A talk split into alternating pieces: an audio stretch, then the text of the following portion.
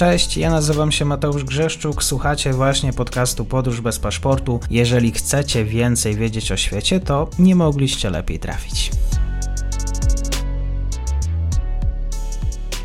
Partnerem odcinka jest Oanda, TMS Brokers, dom maklerski obecny na rynku już od ponad 20 lat. W opisie odcinka znajdziecie link do aplikacji, w której możecie otworzyć konto maklerskie i grać na giełdzie, a wcześniej potrenować na koncie demonstracyjnym. Jeżeli otworzycie konto za pośrednictwem tego linku, dostaniecie na start książkę o tematyce inwestycyjnej. Zapraszam, Mateusz. Dzień dobry Państwu, dzień dobry wszystkim słuchaczom. Proszę o wybaczenie, że ostatnio z Markiem się nie spotykaliśmy, zrobiliśmy krótką przerwę, a też każdy musi odpoczywać. Marek Majster, dzień dobry, Marku, kłaniam się. Dzień dobry Mateuszu, dzień dobry Państwu. Na początku też e, dziękuję serdecznie wszystkim patronom, którzy wspierają ten program, bo niezależne media, nie tylko moje, ale również tam, gdzie Marek E, Meissner to duża e, dawka wiedzy. Dziękuję ostatnim patronom. Tak postanowiłem podziękować Piotr Dworzyński, Agnieszka Tokarczyk oraz Genowefa Pulska. Kłaniam się nisko. Marku, jest o czym rozmawiać. E, jest Może o czym rozmawiać, bo nie wiem, czy wiesz, czy Państwo wiedzą, że właśnie zaczęły się wybory. Zaczęły się wybory na obszarze obwodu donieckiego i zaporowskiego, ponieważ Rosjanie uznali, że są to obwody Rosji. No i co my tu mamy? To są wybory lokalne. Otwarto 31 sierpnia lokale wyborcze. Członkowie komisji wyborczych mają zbierać głosy od drzwi do drzwi, ponieważ, uwaga, lokale znajdują się na niemalże linii frontu i mogłyby się stać celem dla ukrnazistowskiej artylerii. O tak. No więc w związku z tym członkowie komisji wyborczych zbierają właśnie głosy od drzwi do drzwi w 375 jednostkach w obu regionach i oficjalnie mają te wybory objąć zasięgiem ponad 214 tysięcy osób. I tu jest problem. 214 jest zapisanych, a niektóre wioski są na skutek poboru i na skutek tego, że po prostu te osoby, które nie zostały mm, objęte poborem, właściwie dzikim, y, uciekły, są prawie całkowicie wyludnione. Czyli te 214 tysięcy jest na papierze, jest na listach wyborczych, w związku z czym nie ma problemu, że one jakoś zagłosują w sposób, który by spowodował jakieś perturbacje. Po prostu wystarczy podpisać przez odpowiednich członków komisji i wrzucić odpowiedni głos. No ale to nie jest jeszcze wszystko, bo głosowanie będzie trwało aż do poniedziałku. Mamy taką sytuację, w której y, jest to głosowanie obejmuje także Hersoń. Hersoń, który jako żywo pod żadną kontrolą Rosjan nie jest, no ale są zapisani ludzie, mieszkańcy Hersonia i za nich mogą głosować pełnomocnicy. Jeżeli ktoś widział większą farsę wyborczą, to ja bym bardzo prosił, żeby tutaj do nas y, dał znać albo napisać, bo ta to już jest naprawdę przekracza nieomalże poziom galaktyczny. Jest na zasadzie, y, kto za mną y, może opuścić ręce i odejść od ściany. Bo inaczej to nie wygląda, niestety. Skąd to się wzięło? No bo w maju rosyjscy ustawodawcy przyjęli takie rozwiązania, które umożliwiają prowadzenie wyborów w stanie wojennym w związku z przygotowaniami Kremla do regionalnych wyborów i do prezydenckich, które mają zapewnić Putinowi piątą kadencję w 2024 roku. Ale wiesz, Mateusz, że Putin ma rywala poważnego? No ma i to znanego rywala. Tak jest, wielki mobilizator się wystawił. Wielki Jak mobilizator się, stało, się wystawił, tak. No, póki co przebywa w areszcie, ale y, złagodzonym. Wiewiórki mówią, że za niedługo zostanie wypuszczony, ale ma, mm, powtarzam dosłownie, stulić gębę. Y, Kwaczkow zapłacił grzywnę, zbierali jego zwolennicy. Y, Artium powoli wraca do tematów, do tematów wokół wojennych a mm, ćwiczył przed śmiercią Prigozina wyłącznie II wojnę światową, czyli znaczy, że turbopatrioci powoli, powoli wychodzą z jamy mimo zabójstwa Prigozina. Co to oznacza? To oznacza, że władza Kremla jednak osłabła, bo najpierw on im przyłożył, a teraz jak zginął Prigorzin, to nagle się okazuje, że jednak wędzidło popuszczono. A może są potrzebni? Może jakaś frakcja się od nich, o nich ujęła, ta sama, która grała Prigozinem? Frakcja Potanina? Bardzo możliwe. Y, pamiętajmy, że 10 września zaczynają się także wybory w Rosji. To będą regionalne, lokalne i niektóre federalne. Wiemy, że na niektórych obszarach Rosji te regionalne wybory rozpoczęły się już 25 sierpnia. No będzie dużo czasu, żeby policzyć głosy zgodnie z tym, co zaplanowano. Teraz bardzo druga interesująca nas sprawa, czyli Ławrow. Ławrow jedzie, jedzie do, mm, do Stambułu, ale najpierw, najpierw i to w poniedziałek przyjeżdża do Soczi Erdogan. I z tym, że Erdoganem spotka się Putin w Soczi. Bardzo interesujące miejsce. O czym będą rozmawiać? O umowie zbożowej. Umowę zbożową, którą chyba już y, tutaj turecki minister spraw zagranicznych z Ławrowem mają po prostu dograć, a główne elementy Erdogan omówi z Putinem. Ta umowa jest niejako dwustronna. Pierwsza część umowy obejmuje transport ziarna nieskrępowany, ziarna paśni oleistych do Turcji, gdzie ono ma być przerabiane przez tureckie firmy na mąkę i ta mąka ma być rozsyłana zgodnie z y, tym, jaki jest grafik ONZ Światowego Programu Żywnościowego. No cóż, wydaje mi się, że ONZ nie miało wyboru, musiało propozycję turecką, na której Turcy sporo zarobią, zaakceptować. Ale jest też rewers tej umowy, czyli ma płynąć bezpośrednio ziarno, ponieważ kraje afrykańskie stwierdziły, że nie zawsze im jest ta mąka potrzebna, ale znowu to ziarno będzie płynąć via Turcja. Czyli Erdogan ustawił się świetnie. Ustawił się w roli tego, który zarabia na umowie zbożowej, choć teoretycznie to miało być nieomalże charytatywne. Ukraina zarabia bardzo niewiele. Erdogan robi za pośrednika i jednocześnie pozwala Rosjanom wyjść z twarzą, ponieważ przecież oni się z tej umowy wycofali, ale w tym momencie o, ta, y, ta umowa jest nie umową czarnomorską, tylko umową Rosji z Turcją. To na całkiem biznesowe działanie, w które zaangażowany jest ONZ. Nawet podejrzewam, że za to, że Rosja się zgodzi, to jeszcze Turcja im jakąś działkę odpali.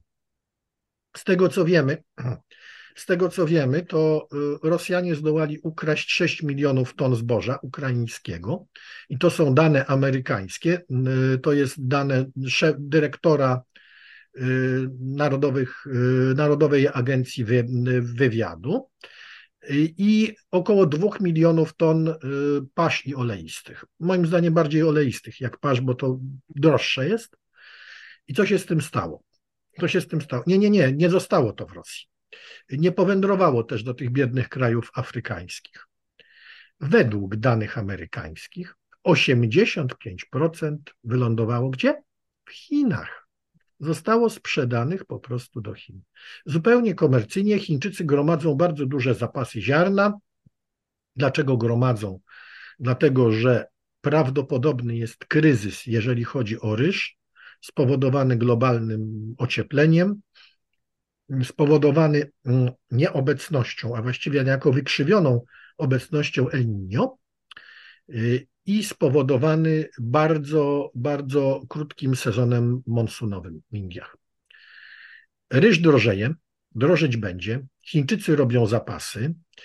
Y, tutaj, prawda, kluczowa jest Indonezja. Jeżeli ona dostanie swój milion ton zakontraktowanego ryżu w Indiach, to wtedy będzie dobrze. Jak nie, to rynek ryżu na całym świecie zacznie szaleć. Ale tutaj, co jest co jest tutaj jeszcze klucz całej imprezy? Otóż Chińczycy nie tylko gromadzą ten ryż, oni gromadzą ten, y, oni gromadzą także zboże nie dla siebie, Wiemy o tym, że na zupełnie komercyjnych zasadach zawierane są umowy sprzedaży z krajami arabskimi i azjatyckimi tego zboża, tego zboża, y, y, które zostało przez Rosjan zagarnięte na Ukrainie i trafiło do Chin. Jaki wniosek? Ano wniosek, że przysłowie polskie, które mówi kradzione nie tuczy, absolutnie wykazało swoją słuszność. Dlaczego? Bo Rosja na tym nie zarobi. Zarabiają pośrednicy. Zarabia Turcja, zarabiają Chińczycy. Natomiast Rosja nie, Rosja na tym, jeżeli zarobi, to niewiele. Drogi słuchaczu, jeżeli słuchasz tej audycji, to jest bardzo dobry moment, żeby kliknąć przycisk obserwuj, subskrybuj. Można też ocenić podcast na platformach streamingowych. Będzie mi bardzo miło, jeżeli przyznasz najwyższą ocenę. Słuchajcie dalej audycji. Następna historia, którą tutaj mamy, mm, prawda? Korea Północna, chciałem Cię zapytać o to. O, o co? O Koreę Północną znowu się. Korea Północna, tak, no wiemy, wiemy. Tutaj y, ambasador y, przy ONZ amerykański stwierdziła, że trwają rokowania na temat dostaw broni, że została powołana specjalna y, y, task group rosyjska, zadaniowa, złożona z członków sztabu generalnego i Ministerstwa Obrony, która praktycznie siedzi u Kimów i rokuje z nimi. No te rokowania idą jak z kamienia a y, wiemy, że chodzi wyłącznie o amunicję, wyłącznie. 122 mm odłamkowo burząca, 122 mm rakiety niekierowane, 152 mm odłamkowo burząca, co jest moim zdaniem niczym nie jest dziwnym, że taka najprostsza amunicja miałaby wylądować w Rosji. Z tego zasadniczego powodu, że Korea nie produkuje bardziej wyrafinowanej. Nawet wiemy, że tam była partia y, BMP-3, której Koreańczycy nie kupili, potem BMP-3. Nieduża partia, coś 20 sztuk. Dlaczego? Dlatego, że on się okazał zbyt technologicznie zaawansowany i brakowało specjalnego rodzaju amunicji, czyli niskociśnieniowej setek do y, y, głównego uzbrojenia do 2A70. Natomiast koreański przemysł nie był w stanie podjąć produkcji tej y, amunicji. Także mm, tutaj y, Korea nie bardzo może zaimponować, jeżeli chodzi o jeżeli chodzi o, o y, sprzęt. No, były rozmowy na temat Pokpung Ho, czyli tego czołgu koreańskiego wzorowanego na T-62 i właściwie stanowiącego modyfikację T-62 Rosjanie chcieli od razu kupić 500, bo stwierdzili, że mm, no, prawda, bardzo by im pasował. No i jeszcze w tym momencie ujawniła się sprawa 115, amunicji czołgowej 115. Mm, też mieli dostać Rosjanie, z tym, że każdą z wyjątkiem podkalibrowej przeciwpancernej, bo tak naprawdę to, to co Koreańczycy produkują jako 115 podkalibrowe, Rosjanie zarzucili w latach 70. jako nieodpowiadające warunkom pola walki. Mhm.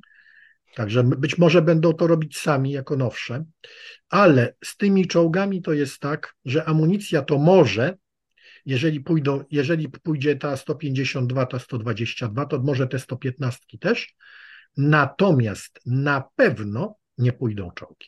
Mhm. Marku, kolejny temat. E, obserwowaliśmy wielki, e, wielką uroczystość, jakim był e, pogrzeb Prigozina. Niewiele zdjęć, niewiele informacji. Co to za pogrzeb? Pogrzeb został niejako wyznaczony przez MON i przez Kreml. Miał być rodzinny. I tu ciekawa sprawa. W cerkwi, która była cerkwią domową dla Prigozina, dokonano poświęcenia ikony Światowo Jewgenia. Zgadnij, kto jest na tej ikonie. No, widziałem tę ikonę. Tak jest. Tak jest, dokładnie. Samowite. Tak, także można powiedzieć, że Jewgenii y, może po śmierci trafił do piekła, ale w cerkwi to został uświęcony. Tak. Pogrzeb Utkina, bardzo ciekawy, bo tam była praktycznie najbliższa rodzina i ciekawe, że nie zjawił się nikt z dowódców Wagnera. Nikt.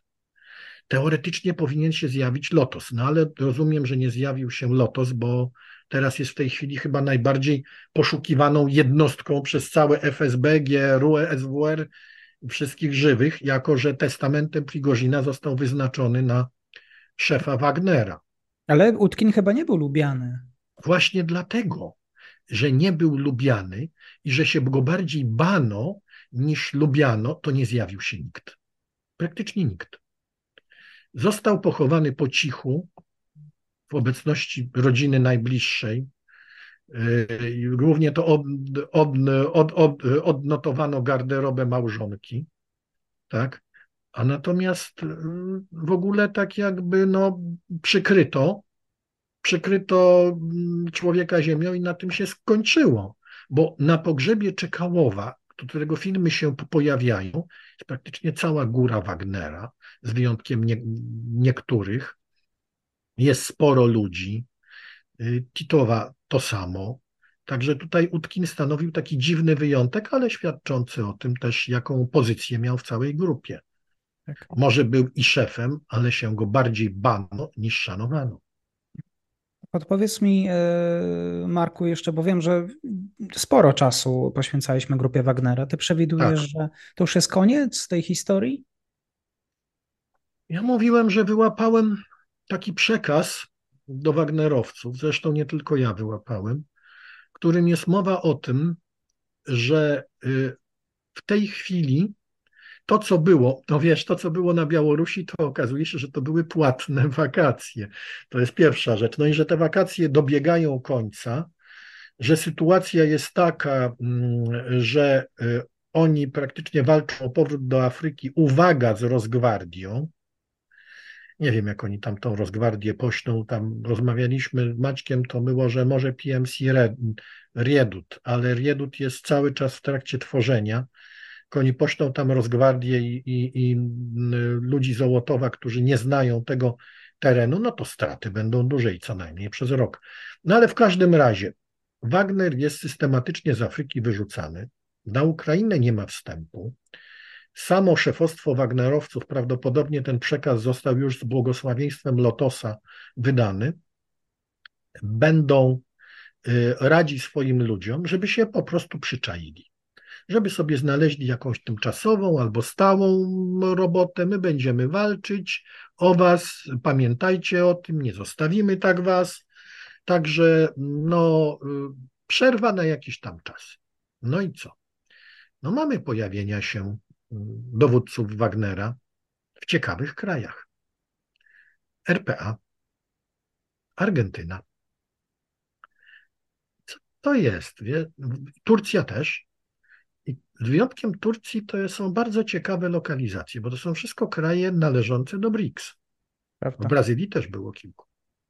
Co oznacza, że jakieś tam mimo działań resortu spraw zagranicznych Rosji, mimo działań MONU, jest jakieś takie ciche przymknięcie oka, żeby oni do tych krajów BRICS wywędrowali. I tam prawdopodobnie dostaną pracę. No, ja nie mówię o tej historii z Arabią Saudyjską. Też niby kraj BRICS od 1 stycznia, gdzie tam powiedziano, że Talal, bin Talal ma załatwiać y, tutaj przeniesienie części Wagnerowców, podobno do szkolenia, moim zdaniem do Jemenu. Że ja myślę, że nastąpi dysypacja, rozsypka ich na poszczególne kraje, ale także oni będą mieli cały czas między sobą kontakt i w razie gdyby, to ich będzie można zebrać. Natomiast no, jest jednoznaczne, że oni muszą zejść Szojgu z mm, oczu i całej Kamaryli. I tu muszę bić się w piersi głośno, żeby wszyscy słyszeli. Y, ja przewidywałem, że Szojgu tą rozgrywkę przegra, a on ją wygrał. On ją wygrał. Wy, wygrał Gierasimow, czy odejdzie, czy nie, to jest wszystko jedno w tej chwili, ale wygrał Szojgu. Wygrał Szojgu i wygrała taktyka gromadzenia kwitów na wszystkich dowódców. Nikt, w związku z czym nikt nie podniósł nawet, nawet głowy, jak Szojgu robił czystkę. Co się mówi? Mówi się, że Piepliński jest dość poważnie ranny w to ramię, ale ta, rama, ale ta rana wbrew pozorom mu pasuje bo y, oddala go od Szojgu. I on teraz jest w sytuacji, w której praktycznie rzecz biorąc, ludzie Szojgu muszą przejąć dowodzenie. Przynajmniej dwóch generałów jest rannych, zostało rannych, to wiemy, poza Tieplińskim, atakami głównie ukraińskiej artylerii. Więc teraz, no cóż, ludzie Szojgu będą się musieli wykazać na froncie. Tam sytuacja nie wygląda najlepiej, więc cóż, będzie sprawdzian. Tak. Będzie sprawdzian. Y, co do, mm, Tutaj... co do innych rzeczy, Bardzo to tu mamy, mamy tutaj mm, pakiet 250 y, milionów dolarów od Amerykanów i ciekawa jest, ciekawe są składniki. Dlaczego? Dlatego, że mamy po raz pierwszy oficjalnie podane, że y, AIM-9M polecą, że y, poleci poza no, zwykłą amunicją artyleryjską, nawet y, strzelecką wielkokalibrową, poza Hajmarsami, mamy bardzo duży pakiet saperski. Pierwsze tak duży, co oznacza, że albo on pójdzie mm, na front i tak przewiduje, tu chodzi o rozminowanie podejść, bo mm, Rosjanie nie szczędzą tam min, e, albo też chodzi też o, o mm, sprawę czysto cywilną, bo co prawda jest ten komunikat Ministerstwa Rolnictwa Ukrainy, że y, wielkość zasiewów się nie zmniejszy, ale z drugiej strony jest też mowa o tym, że po prostu będzie bardziej intensywne wykorzystanie pól, czyli jednak ta powierzchnia, powierzchnia spadnie. Powierzchnia spadnie, no ciekaw jestem, co to w tym momencie, no prawdopodobnie, prawdopodobnie część ziemi, która była nieuprawiana, która jest w miarę czysta, to teraz pójdzie na, na, do uprawy. No, no, min jest strasznie dużo. Tak. To już się liczy w, mi, w, mi, w mi, milionach. Hmm. Pamiętajmy, że 4 miliony min do tej pory są usuwane w Kambodży, a w tej chwili co się, ile min się znalazło na Ukrainie, to szacunki są bardzo rozbieżne. Nawet mówi się o powyżej 10 milionach. To, jest, to są wielkości nieprawdopodobne. Myślę, że o tej wojnie będzie się mówić przez najbliższe lata, również z uwagi na ofiary, cały czas ofiary. Na pewno. Tam, e, jeżeli jesteśmy przy zaminowanym Zaporożu, powiedz mi, jak e, zapatrujesz się na te wyłomy? Właśnie tutaj mówi się o pierwszej linii Surowikina, o przekroczeniu, jakimś, jakichś przełomach. E, czy to dla Marka Meissnera rzeczywiście coś? Nie są przełomy, to jest jak na razie tworzenie frontu natarcia, bo jak wiemy, podstawowa wada ukraińskich ataków polegała na tym, że oni przełamywali się bardzo cienką szpicą złożoną z grup szturmowych, no i ta szpica była dosyć łatwo wypierana kontratakami ze skrzydeł. No teraz poszli na werbowe, poszli na kopani. Okazało się, że obrona rosyjska nie jest tak silna, nie jest tak zwarta.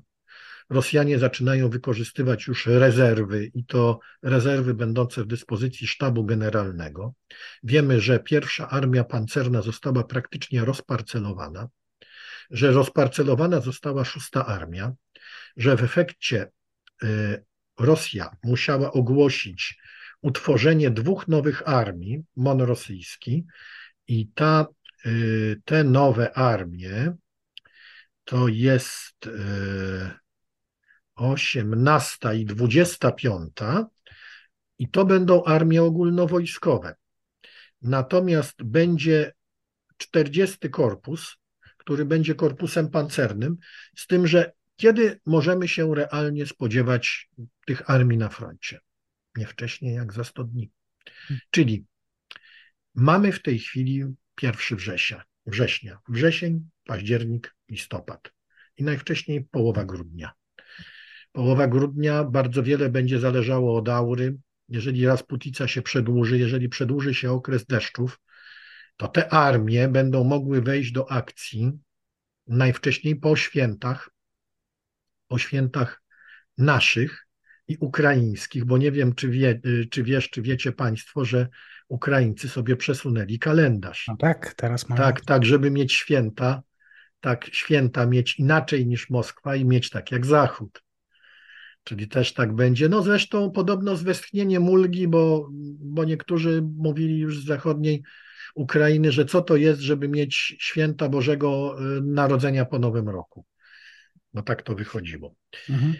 No i teraz w związku z tym będzie, będą święta zachodnie, więc myślę, że po zachodnich świętach może rzeczywiście albo jakaś próba kontrofensywy rosyjskiej nastąpić, albo ta obrona się silnie utwardzi. Z tego co wiem, to Ukraińcy nie czekają z założonymi rękami. Tworzone są następne jednostki. No, wiewiórki mówią, że być może zostanie też otwarty, otwarta sprawa cypryjska a tam jest no na 80, T80U, T80U1, to jest na całkiem solidną jednostkę. Mhm. Także to dodatkowo. Tak, y, podpowiedz mi Marku jeszcze, bo coraz więcej y, ataków w samym, samej Rosji, ataków y, na tyłach, płoną Drony, to jest bardzo ciekawa sprawa, bo zdaje się, że poza poza pewną ilością dronów australijskich karton board, czyli kartonowych, karton, z, z tak. plastikowanego kartonu, Ukraińcy po prostu kupili na to rodzaj licencji, bo oni to w tej chwili masowo robią u siebie. Także no, naprawdę tanie drony, naprawdę nawet amunicja artyleryjska, która by miała te drony zestrzeliwać, to jej cena zważywszy y, procent trafień, to będzie no, na poziomie tych dronów. Także no cóż, no, jest to jakiś środek ataku i to dosyć, jak się dowiedzieliśmy, celny, sądząc po Pskowie. Mhm.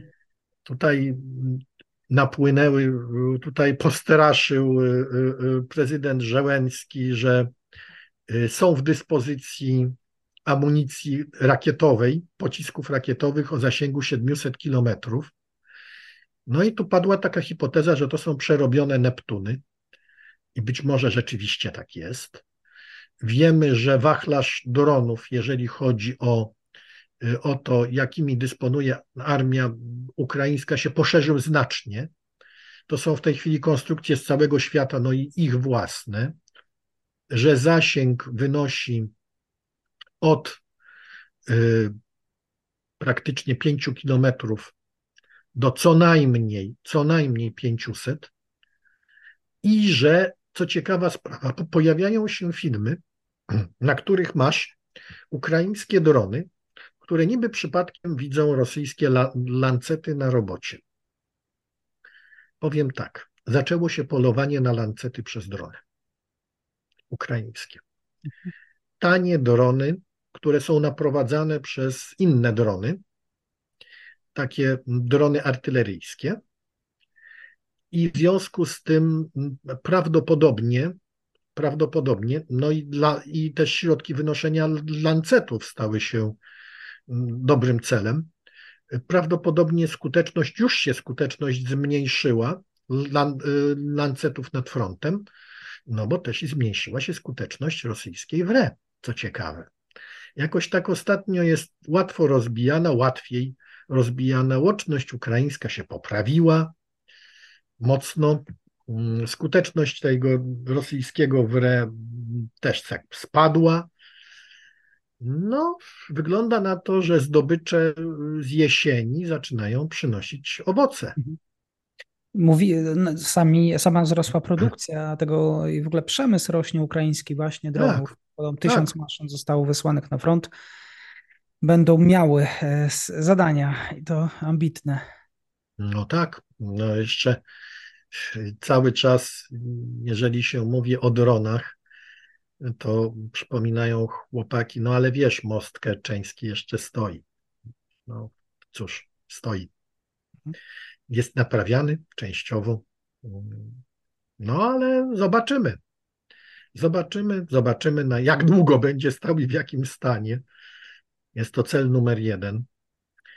Jeżeli teraz ofensywa się włamie w pozycje rosyjskie w linię Surowikina na tyle, żeby mieć pod ostrzałem, to stałym i bezpiecznym artyleryjskim linię kolejową, która idzie do Tokmaku, to Rosjanie będą mieli naprawdę duży problem.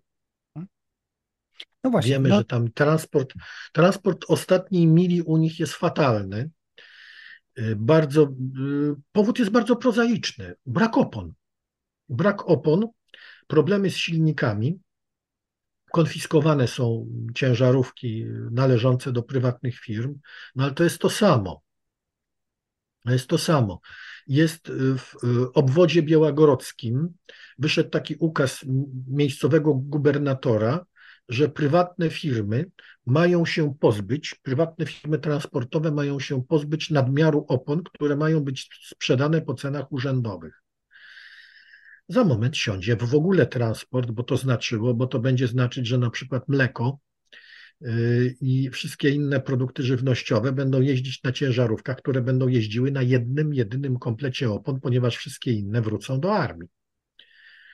No, długo to nie potrwa. No, była afera z Chińczykami, bo Rosjanie się skarżyli, że Chińczycy sprzedali im e, opony szosowe, które wytrzymują, to jeszcze kiepskie, które wytrzymują 300-400 kilometrów po tych bezdrożach ukraińskich, potem po prostu się nadają do wyrzucenia.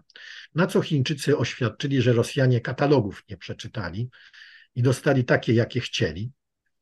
No, sytuacja w tej, no jest taka, że wszystkie zakłady, które w tej chwili pracowały w tej branży w Rosji, zajmują się y, odnawianiem, wulkanizacją opon dla wojska. Produkcja jest niewielka, y, bardzo. Mowa, mowa była nawet o tym, że produkcja sięga 10 y, tysięcy sztuk miesięcznie to jest, to są praktycznie, ja nie rozumiem, to są jakieś takie no, no, ogryski. Cała reszta to są y, opony, które trafiają, trafiają do, do wojska po wulkanizacji, które trafiają po, po regeneracji. Także wojsko jeździ na takich, mm, bardzo szybko się zużywają. Do ciężarówek części też za bardzo nie ma. Y, praktycznie Kamas cały czas co robi, to robi podzespoły. Ciężarówek robi mało, mimo że są reportaże z linii produkcyjnych.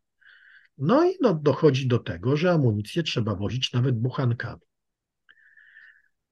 Efekt jest taki, że transport rosyjski w 75% polega na transporcie kolejowym, całe zaopatrzenie, a jak przyjdzie raz Putica, to będzie już 85% będzie trudno. Mhm. Drogi y, Ukrainy po sezonie deszczów bardzo sta łatwo stają się nieprzejezdne i błotniste. A to, co jest z dróg o nawierzchni twardej, to nie ma wiele. Zwłaszcza, że do frontu się tym nie dojedzie. A rokadowe są pod y, ostrzałem Ukraińców, także no Rosjanie będą mieli kolejny problem. Czyli czasu też podsumowując, e, jest niewiele, biorąc pod uwagę. Niewiele. Sezon za dwa tygodnie może się zacząć, nawet sezon deszczów po 15 września. Może będzie lepiej, może to będzie ładne babie lato, co zapowiadają Amerykanie, no to by do końca września mniej więcej to okienko czasowe dla Ukraińców przedłużyło. No ale co będzie dalej? No chyba oni sami, oni sami wiedzą. Założny wie, Syrski wie, ale to już jest w tym momencie, będzie bardzo zależne od pogody, no a także i od przeciwdziałania Rosjan. Jak do tej pory mm, kontratak pod Kupiańskiem się nie udaje. Mhm. Bardzo dziękuję Marku za dzisiejsze spotkanie. Kłaniam dziękuję. się nisko. Państwu dziękuję, dziękuję Tobie, dziękuję Państwu. I to już koniec na dzisiaj. Zapraszam na profil podcastu Podróż bez paszportu na Facebooku, Instagramie i Twitterze. Zachęcam też do wsparcia mojej pracy na serwisie Patronite oraz Buy Coffee. Do usłyszenia.